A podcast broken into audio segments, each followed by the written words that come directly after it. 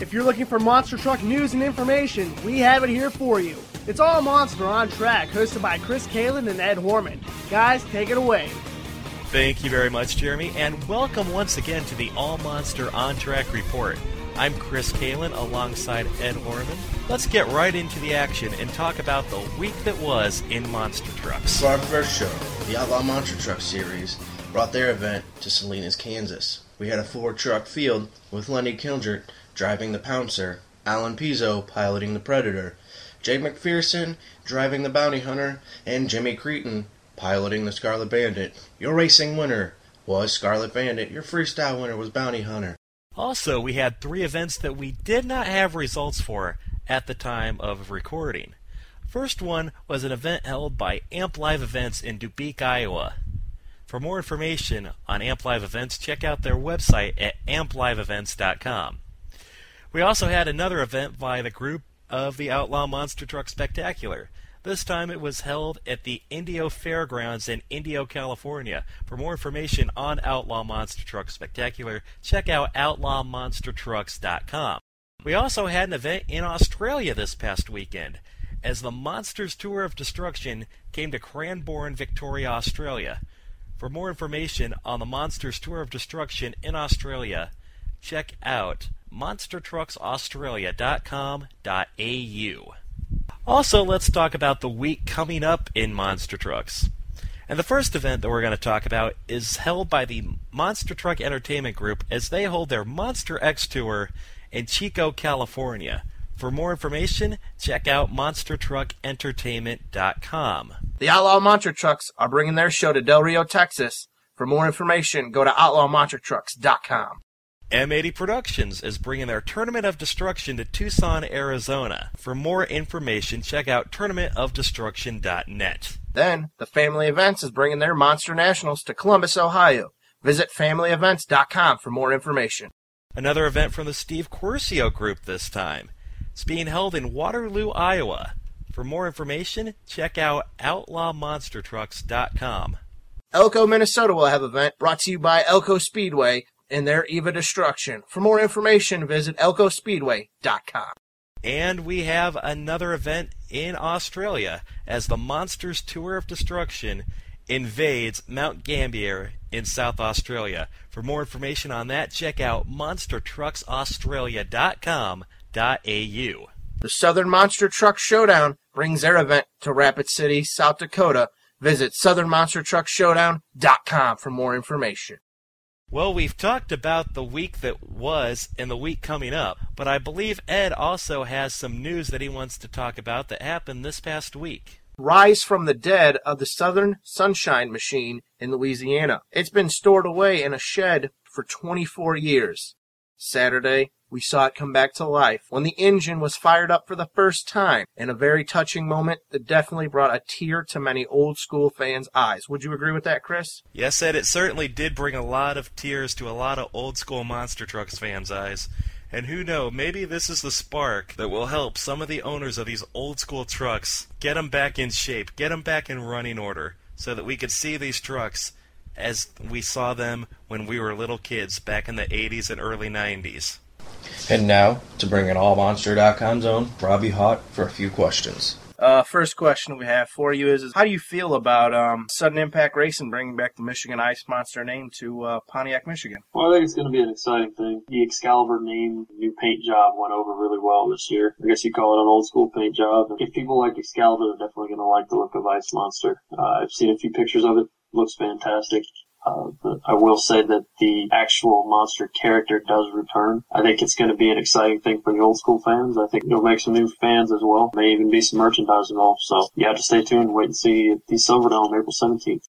Based on what we've seen throughout the first quarter this year, who would you say and who would you rate as the best racer and best freestyler overall? Whether they be with Feld, CFP, whomever. Man, that's a tough one. I, I struggle to rank drivers over the year as far as racing and freestyle both. I mean, this theme that we've seen in the past few years is parity. You know, for a while it was uh, two or three drivers had a shot and everybody else kind of knew they were racing for second or third or whatever the case may be. In the shows that I've seen this year, I would definitely say that Tom Meents had a great year of racing. You know, yes, Dennis won the championship, you know, in Vegas. But uh, there were many shows where Meents was he was just on his game, he was locked in, and there wasn't anybody that was going to touch him as far as racing went. I also saw Mark Hall a few times, and uh, he did a great job this season as well. I think that the race between him and Meents would have, if there was an award for it, there would have been a Race of the Year award involved for their semifinal race in Indianapolis this year. It was just good, clean, hard, heads up racing, and uh, got me excited about that part of the show. And as far as freestyle, I can't I can't even begin to tell you how many guys stepped their game up this year. I think it depends on what you judge a good freestyle as. You know, if you like somebody that runs hard and does not tear the truck up, I really liked seeing a few of Jeremy Slifko's freestyles this year in Backdraft. Uh, he was by far the most improved driver this year and uh, got his Rising Star of the Year award like a lot of people wanted him to. Was very excited to uh, see him recognized because he did step his game up and did it without trashing the truck, which I enjoy. Now, if you're talking about just going all out, I saw a big improvement out of Cam McQueen this year in Nitro Circus.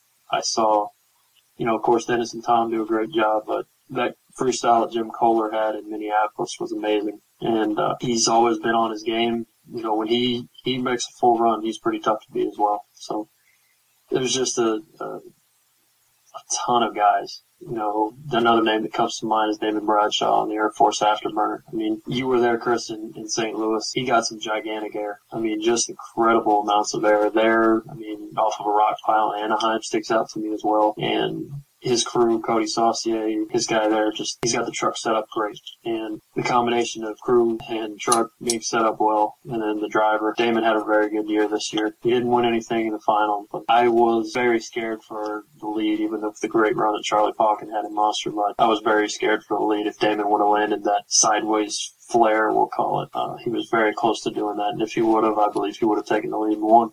Robbie, what do you think the most improved team of this year happens to be?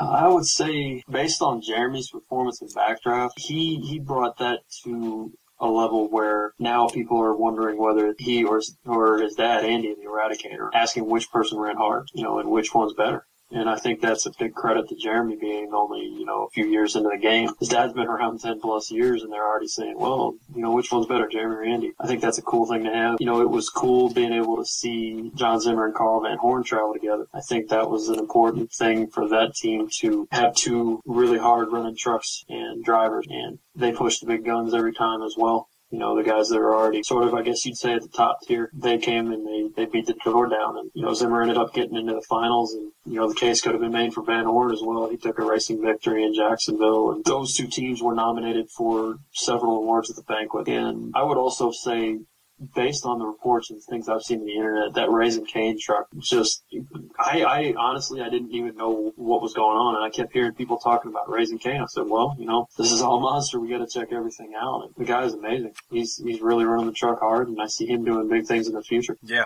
Me and Chris both seen Raising Cane live, and uh, he's got to be up there with improved.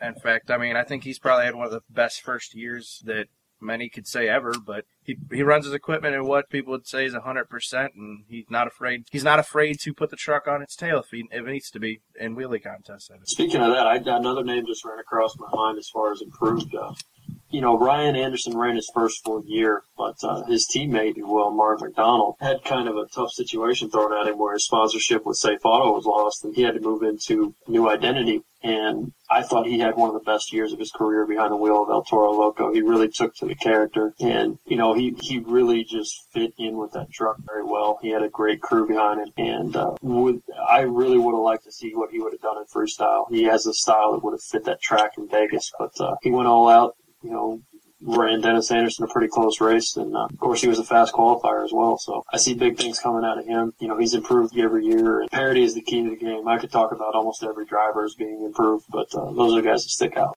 Thank you, Robbie. And that's all that we have for this week on the All Monster On Track. I'm Ed Horman alongside Chris Kalen. Thank you for listening, and please tune in next week. You've been listening to All Monster On Track, hosted by Chris Kalen and Ed Horman.